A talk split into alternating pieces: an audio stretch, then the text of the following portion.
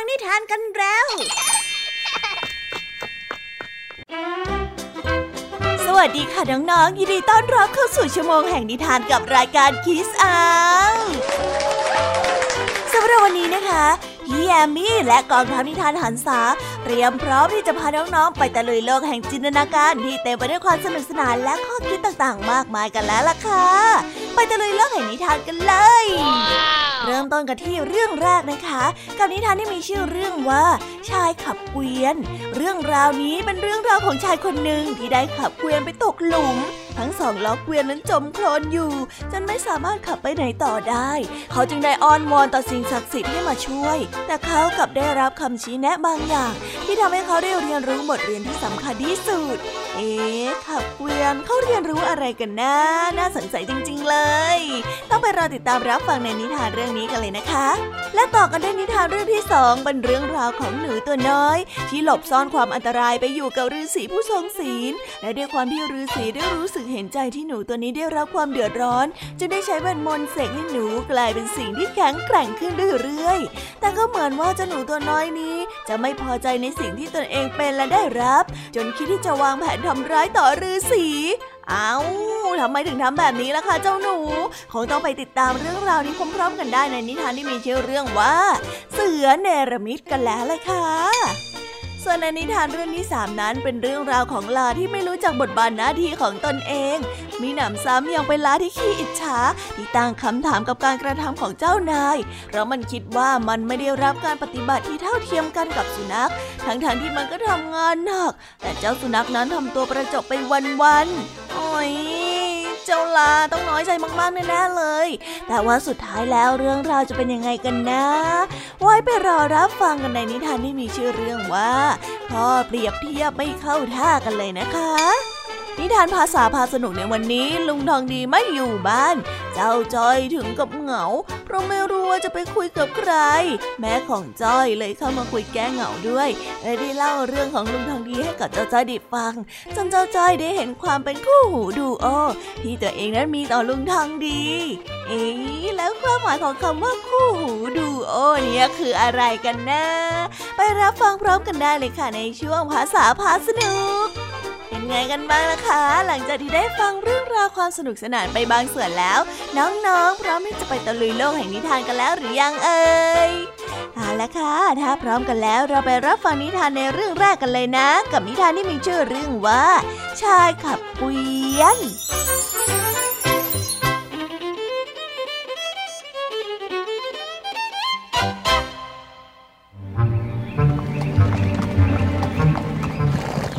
มีชายคนหนึ่งขับเกวียนไปตามทาง บังเอิญระหว่างทางมีฝนตกอย่างหนัก แต่ชายคนนั้นก็ไม่ยอมหยุด ยังตีม้าและลากเกวียนต่อไป จนในที่สุดเกวียนก็ตกลง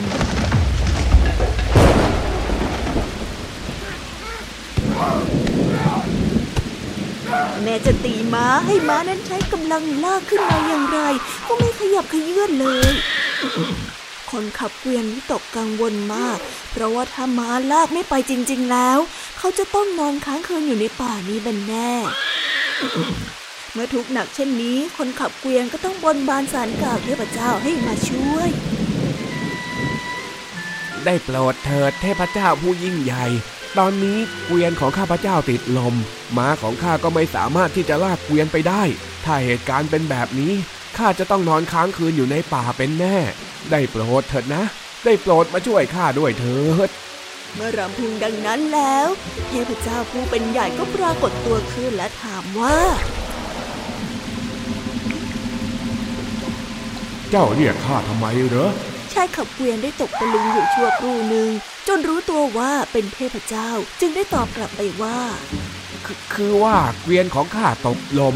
ม้าของข้าไม่สามารถจะลากเกวียนไปได้นะขอได้โปรดท่านเทพเจ้าช่วยข้าด้วยเถิดนะ นะนะนะนะเทพเจ้าได้บอกว่า เจ้าจะอาศัยแรงม้าอย่างเดียวไม่พอหรอกนะ เจ้าได้ลองยกล้อเกวียนเป็นการช่วยม้าบ้างหรือเปล่าชายขับเกวียนได้ตอบกลับไปว่า เออ ก็ยังไม่ได้ยกเลยนะขอรับ เจ้ายังไม่ได้ใช้กำลังของตัวเองเข้าช่วย ก่อนที่เจ้าจะขอความช่วยเหลือจากคนอื่นเนี่ย เจ้าต้องลงมือให้ถึงที่สุดซะก่อนสิ ถ้าไม่เช่นนั้น โลกนี้ก็คงจะง่ายเกินไปจะละมั้งเกิดที่ท่านพูดก็มีเหตุผลชายขับเกวียนได้สติ จึงลงลากเกวียนมาช่วยดึงล้อ แล้วไล่ม้าลากไปอย่างแรง ในที่สุดเกวียนนั้นก็หลุดออกมาจากลม คนขับเกวียนได้หันไปขอบคุณเทพเจ้า แต่เทพเจ้าหายตัวไปเสียแล้ว เขาจึงขึ้นมานั่งบนเกวียนไล่ม้าให้ลากไปอย่างสะดวกสบาย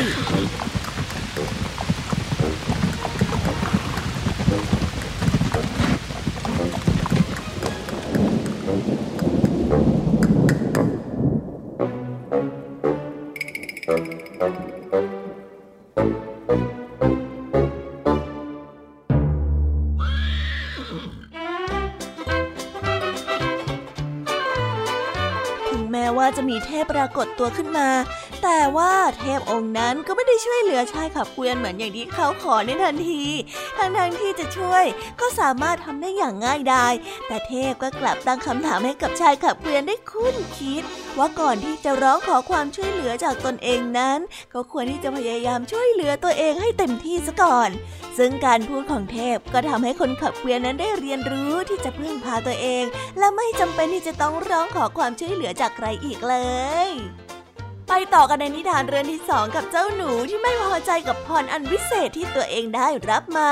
ซึ่งนอกจากจะไม่ซาบซึ้งกับความช่วยเหลือจากผู้มีพระคุณแล้ว ยังคิดร้ายต่อเขาอีก เอาแล้วแบบนี้ใครจะไปรักล่ะคะเนี่ยสงสัยว่าจะต้องไปฟังกันในนิทานที่มีชื่อเรื่องว่าเสือเนรมิตกันแล้วล่ะค่ะ ไปฟังกันเลย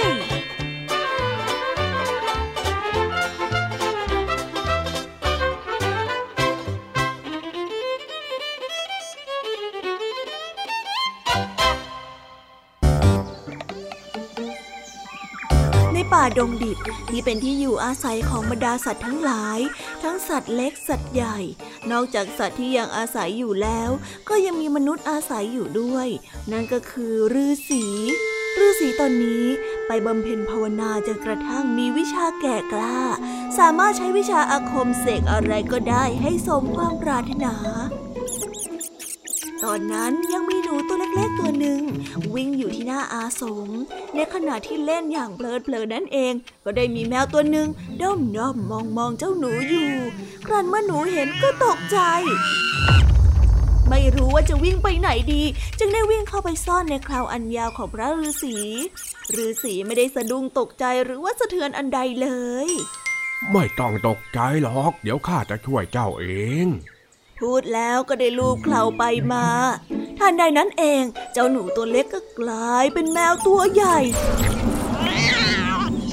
ซึ่งเป็นแมวตัวผู้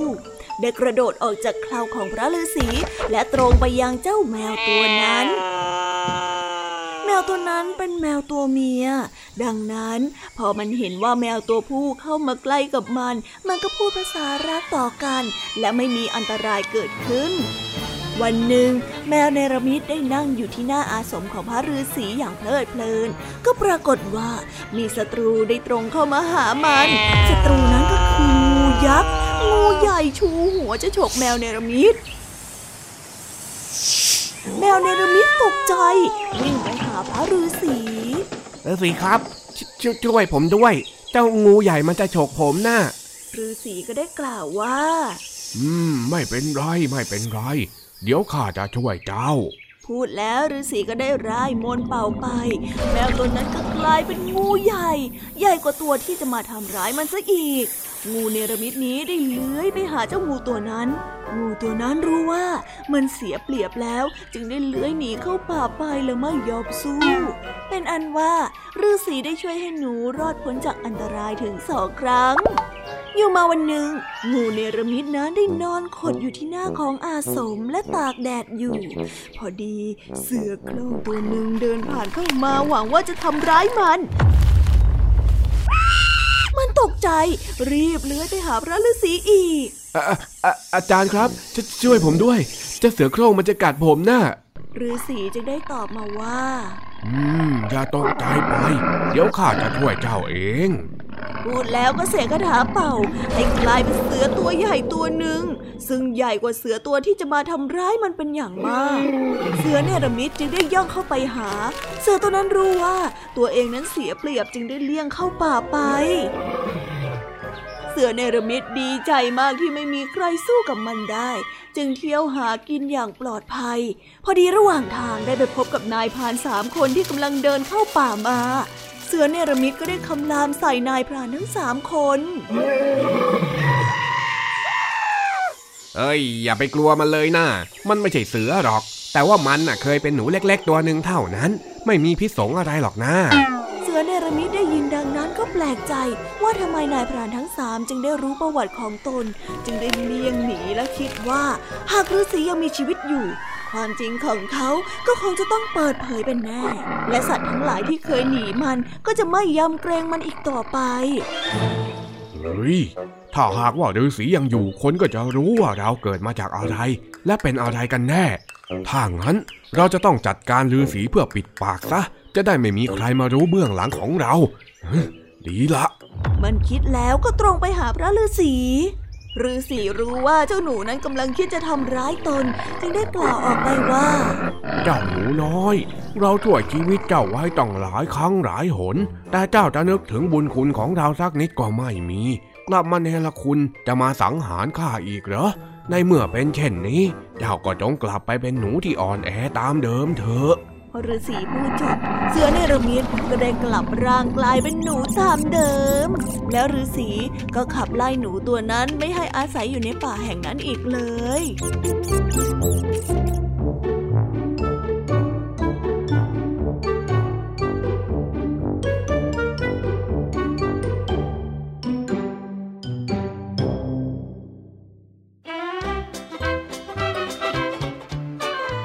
จายเป็นงู จากงูก็กลายเป็นเสือ ซึ่งก็แข็งแกร่งแล้วก็น่าเกรงขามขึ้นเรื่อยๆ ตามลำดับ แต่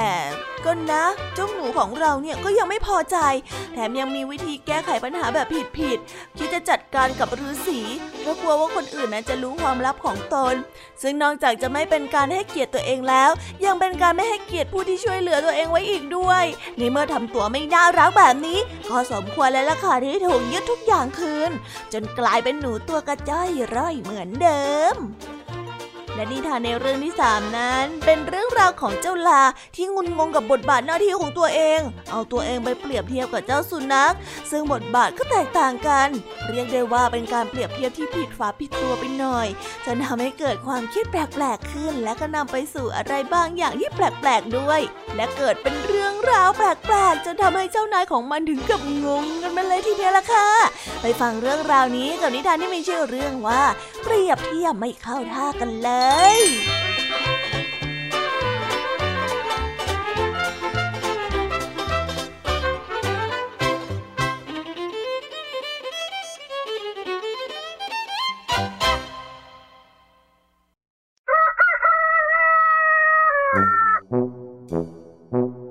าวนาคนหนึ่งได้เลี้ยงลาและสุนัขไว้หนึ่งตัว คอยประคบประงมเป็นอย่างดี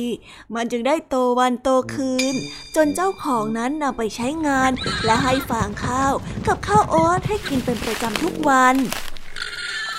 ส่วนหมาตัวเล็กนั้น ไม่ต้องทำอะไร พอเห็นหน้าเจ้านายก็วิ่งเข้าไปประจบสอพอกระดิกหาง ยกแข้งยกขา เลียตามมือตามเท้า คอยประจบเจ้านาย ให้เจ้านายนั้นหัวเราะชอบใจและอารมณ์ดี พอเจ้านายอารมณ์ดีแล้ว ก็ให้อาหารแก่เจ้าหมาตัวเล็กนั้นกินเป็นประจำเจ้าลาเห็นนายรักเจ้าหมาตัวเล็กนั้นเป็นอย่างมาก ตนเองจึงได้คิดว่า เฮ้ยเราอุตส่าห์ทำงานให้ทั้งวัน เป็นงานที่หนักทั้งนั้น แต่ทำไมทำไมทำไมนายถึงไม่เคยให้เรากินอาหารดีๆบ้างเลยอย่างมากก็แค่ฟาง แล้วก็ข้าวโอ๊ตเท่านั้น เนื้อนมดีๆ ไม่เคยจะตกถึงท้องข้าเลย แต่กลับกัน เจ้าหมาตัวเล็กนั้น มันทำอะไรเพียงนิดๆหน่อยๆ กระโดดโลดเต้นไปมา เพียงแค่ประจบเจ้านายก็ได้กินอาหารดีๆ แล้ว มันน่าน้อยใจจริง ๆ เห็นทีว่าข้าจะต้องทำแบบนั้นบ้างแล้วล่ะมันได้คิด พอรุ่งเช้าเจ้าลาก็ได้แอบเข้าไปในบ้าน แล้วไปกระโดดโลดเต้นยกแข้งยกขาทำท่าประจำเหมือนกับเจ้าหมานั้นทำเจ้านายที่ไม่เคยเห็นเจ้าลาเป็นแบบนี้มาก่อน ก็ตกใจ เพราะว่าไม่เคยเห็นมันเป็นแบบนี้ เฮ้ย มันเป็นอะไรของมันน่ะ เจ้าลาตัวนี้ มันต้องบ้าไปแล้วแน่ ๆ เลยอะ ไปออกไปนะ เจ้ามาทำอะไรแบบนี้เนี่ย เจ้าของได้พูดและไล่มันออกไป แต่เจ้าลาไม่ยอมไป และพยายามทำเลียนแบบหมาเพื่อให้เจ้านายนั้นรักมัน เจ้าของได้ไล่ลา ลาก็ไม่ยอมหนี คิดว่าลานั้นเป็นบ้า จึงได้คว้าไม้ไล่ตีเจ้าลา ปลาตกใจเห็นนายนั้นใช้ไม้ไล่ตี ไม่ลูบหลังลูบไหล่มันเหมือนกับเจ้าหมาตัวเล็ก แต่มันก็ไม่ละความพยายาม ยังคงเรียนแบบเจ้าหมาตัวเล็กนั้นอยู่ กระโดดไปกระโดดมา เจ้าของกลัวว่าลานั้นจะเข้ามาทำอันตรายเพราะคิดว่าลาเสียสติไปแล้ว จึงเอาไม้ไล่ตีจนลาเจ็บทนไม่ได้ จึงวิ่งหนีไปอย่างสะบักสะบอมที่สุด หมาตัวเล็กๆ แอบไปดู และเห็นเจ้าลานอนสมอยู่ตนเองจึงได้พูดขึ้นว่าลาเอ้ยเน่เจ้าก็ยังคงเป็นลาที่โง่เขลาอยู่เช่นเดิมนะ หน้าที่ของเจ้าก็คือการรับใช้เจ้านายเพื่อลากสิ่งของ เจ้าเอาอย่างฉันมันไม่ได้หรอกนะ หน้าที่ของฉันน่ะก็คือการประจบเจ้านายทำให้เจ้านายรักเจ้านายหลง นี่แล้วฉันก็ได้กินของดีๆซะด้วยเซเนี่ย เห็นได้ชัดเลยว่าเจ้านายน่ารักฉันมากกว่าแก ลาได้ยินดังนั้น แม้จะคลางด้วยความเจ็บปวด แต่ก็อดโมโหไม่ได้ จึงได้พูดว่า เจ้าหมาตัวเล็กยังมาพูดเน็บแนมฉันนะ แต่เดี๋ยวถ้าฉันโมโหขึ้นมาละก็ โอ้ยโอ้ยโอ้ยโอ้ยแกจะทำไมคืนทำฉันสิ ฉันจะฟ้องเจ้านาย เจ้านายต้องลงโทษแกแน่ๆ เพราะว่านายน่ะรักฉันมากกว่าแก ได้ยินไหม นายน่ะรักฉันมากกว่าแก เฮ้ย ฉันไม่ได้เกิดมาเป็นหมาบ้างก็แล้วไป เจ้าหมาปากเสียอย่างแกอย่ามาเยาะเย้ยฉันนะ แกน่ะอวดเก่งว่านายรักแกเหรอ นายของแกน่ะไม่มีความยุติธรรมฉันทำงานให้ตั้งมากมาย แต่เขากลับไม่เห็นความดีของฉัน แต่ดูแกสิ ดูสิ่งที่แกทำสิทำไมแกถึงได้มากกว่าฉัน รู้ไหมว่าเพราะอะไรเพ ราะว่าแกทำผิดหน้าที่ แกจึงถูกลงโทษไง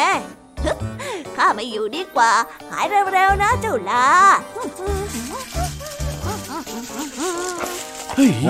เถียงยังไงก็ไม่ชนะ ข้าไม่เถียงกับเจ้าก็ได้ เมื่อเจ้าหมาพูดแล้วก็เลยหนีไป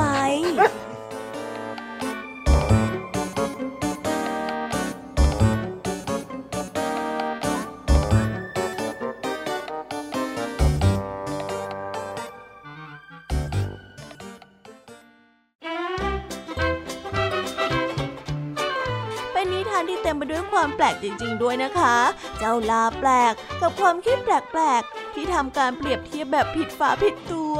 หาว่าตัวเองได้รับผลตอบแทนที่ไม่เท่าเทียมกับสุนัข มันนั้นได้ทั้งข้าวโอ๊ตทั้งธัญพืช ในขณะที่สุนัขได้กินนมกับเนื้อ แค่คิดก็ประหลาดแล้วล่ะค่ะ ลานั้นเป็นสัตว์ที่กินพืช และจะไปอยากกินนมกับเนื้อทำไมกัน แล้วอีกอย่างนะคะน้องๆ หน้าที่ของลากับสุนัขก็ไม่เหมือนกันด้วย ยิ่งคิดก็ยิ่งไม่เข้ากันน่ะแล้วลาของเราก็เก็บเอาไปฝังใจ จนทำให้ตัดสินใจทำอะไรผิดๆและได้เกิดเป็นเรื่องราวเชื่อนขำในนิทานที่เพิ่งเล่าไปนี้แหละค่ะในช่วงของภาษาพาสนุกในวันนี้ เจ้าจอยของเรา นั่งจอยไปเลยล่ะค่ะ เพราะว่าลุงทองดีนั้นไม่อยู่บ้าน แม่ของจอยจึงมาถามอาการว่าเจ้าจอยเป็นอะไร เจ้าจอยเนี่ยจึงได้อธิบายให้กับแม่ของเขาได้ฟัง ว่าตัวเองนั้นเป็นคู่หูดูโอกับลุงทองดีพอขาดลุงทองดีไปก็เลยทำให้เหงา แม่ของจอยเนี่ยก็เลยชวนคุยถึงเรื่องของลุงทองดีในวัยเด็กให้กับเจ้าจอยได้คลายเหงาลงบ้าง ไปติดตามเรื่องราวสนุกๆนี้ได้ในโชว์ภาษาพาสนุกกับคำว่า คู่หูดูโอกันได้เลยค่ะ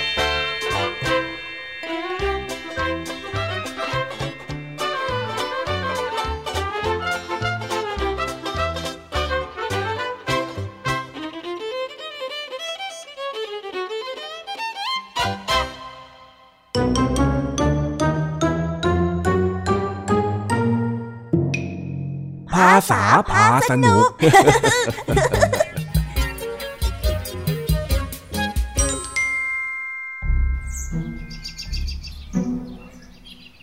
วันนี้ขณะที่เจ้าจ้อยช่วยงานบ้านแม่เสร็จ เจ้าจ้อยก็จะไปหาลุงทองดีที่บ้าน แต่แม่ก็บอกว่า ลุงทองดีนั้นไม่อยู่ ด้วยความเซ็งของเจ้าจ้อยที่ไม่รู้ว่าจะคุยกับใคร ไม่รู้ว่าจะทำอะไร ก็เลยมานั่งจอยๆอยู่คนเดียวเย้ วันนี้เสร็จกันแล้วงั้นไปหาลุงทองดีก่อนนะจ้ะแม่ เอาเอ็งไม่รู้เหรอว่าลุงทองดีเขาไม่อยู่บ้านนะอ้าวลุงทองดีไปไหนล่ะจ๊ะแม่ เมื่อวานก็ยังเห็นอยู่เลยอะอย่าบอกนะว่าลุงทองดีป่วยเข้าโรงพยาบาลอีกแล้วอะโอ้ไม่ใช่ไม่ใช่ ลุงทองดีน่ะต้องไปปฏิบัติธรรมที่วัดนู่นแหละ อีกสองสามวันน่ะจะกลับ โอ้แล้วอย่างนี้น้อยจะไปเล่นกับใครล่ะเนี่ยอ้าเสียงเลย เจ้าจอยเองนี่ก็พูดเหมือนลุงทองดีเป็นเพื่อนเล่นเองเลยนะ แม่ใช้คำแบบนั้นก็เกินไป ไม่ถึงกับเพื่อนเล่นลัก เรียกว่าคู่หูดูเออจะดีกว่าฮะดูดูอะไรนะ เองจะไปดูอะไรของลุงทองดีเขาฮะเฮ้ออะไรอย่าแม่จอยไม่ได้ดูอะไรสักหน่อย ก็เองบอกว่าดูโอดูโออะไรยังไงนะน่า อ๋อ ไม่ใช่จอยไม่ได้พูดดูอะไร จ้อยอยากพูดว่าคู่หูดูโอต่างหาก มันเป็นคำที่หมายถึงคนที่อยู่ด้วยกันตลอดเวลา และก็มีความชอบคล้ายๆกันเหมือนกับนักดนตรีที่ร้องเพลงเป็นคู่ยังไงล่ะแม่โอ้อย่างนี้นี่เอง จะว่าไปแล้วเองนี่ก็นิสัยคล้ายๆกับลุงทองดีตอนเด็กๆเหมือนกันนะเนี่ยสนทเลนแก่นแก้วเหมือนกันไม่มีผิดเลย ฮะ จ้อยเหมือนลุงทองดีเหรอจ๊ะ ก็ใช่นะสิ เหมือนกันอย่างกับแกะเลยล่ะถ้างั้นตอนแก่ไปจอยจะต้องหัวล้านเหมือนลุงทองดีด้วยนะสิ ไม่เอา โอ้ยมันก็ไม่ขนาดนั้นหรอกนะเจ้าชอย เอ็งนี่ก็เบอร์เกินเหตุ แล้วสมัยเด็กๆนี่ลุงทองดีเป็นยังไงล่ะจ๊ะแม่ แม่เล่าให้จอยฟังหน่อยสิอืม ลุงทองดีนะเหรอ สมัยเด็กๆนะแกเป็นคนที่อารมณ์ดี ชอบพูดชอบจากับคนอื่นไปเรื่อย แถมยังเป็นคนที่เรียนเก่งซะด้วยนะ แต่พอจบป .4 ที่บ้านก็ไม่มีเงินเรียนต่อ ลุงทองดีก็เลยต้องออกจากโรงเรียนแล้วก็มาช่วยที่บ้านทำงาน แต่ถึงอย่างนั้นเนี่ย ลุงทองดีก็ชอบอ่านหนังสือที่โรงเรียนมากเลยนะ ถึงจะไม่ได้เรียนหนังสือ แต่ลุงทองดีก็พยายามอ่านหนังสือไม่ใช่น้อยเลยล่ะ มีอยู่ครั้งหนึ่งนะ ลุงทองดีกับแม่เนี่ยไปเที่ยวงานวัด และเขาก็็มีแข่งขันตอบคำถามสุภาษิตด้วย ลุงทองดีก็ไปแข่งกับเขา ปรากฏว่าชนะลูก ได้เงินรางวัลมาตั้งหลายบาทแน่ จำได้ว่าเดือนนั้นเนี่ยที่บ้านมีเงินซื้อข้าวกินไปเป็นเดือนเลยโอ้ลุงทองดีแกเป็นคนเก่งขนาดนั้นเลยเหรอเนี่ย เก่งสิ ถ้าหากว่าเองอยากจะเก่งเหมือนลุงทองดีเองก็ต้องรู้จักการอ่านหนังสือนะ หาความรู้เยอะๆแล้วก็ตั้งใจเรียนด้วยรู้ไหมจ้อยนั่นรู้อยู่แล้ว จะว่าไปจ้อยกับหนังสือน่ะ ก็สนิทกันเหมือนเป็นคู่หูดูโออีกคู่หนึ่งเลย โอ้ยเรื่องเวอร์นี่ต้องยอมจริงๆ งั้นใจไปก่อนนั้นจะแม่ จะไปเล่นที่ไหนแล้ววันเนี้ย อย่ากลับบ้านให้มันดึกนักนะจ้อยไม่ได้ไปเล่นสักหน่อยจ้อยจะไปอ่านหนังสือหาดูสุภาษิตมาคุยกับลุงทองดีตั้งหากเอ๊มาแปลกนะวันนี้เนี่ยเฮ้ แม่ก็ให้จอยเป็นเด็กขยันมากเออจอยนะเล่นทุกวันจอยเหนื่อยแล้วอะอะอะไปงั้นก็ไปตั้งใจอ่านหนังสือนะลูก เดี๋ยวแม่ทำกับข้าวเสร็จแล้ว เดี๋ยวจะเรียกลงมากินนะเอ้ยได้เลยจ้ะแม่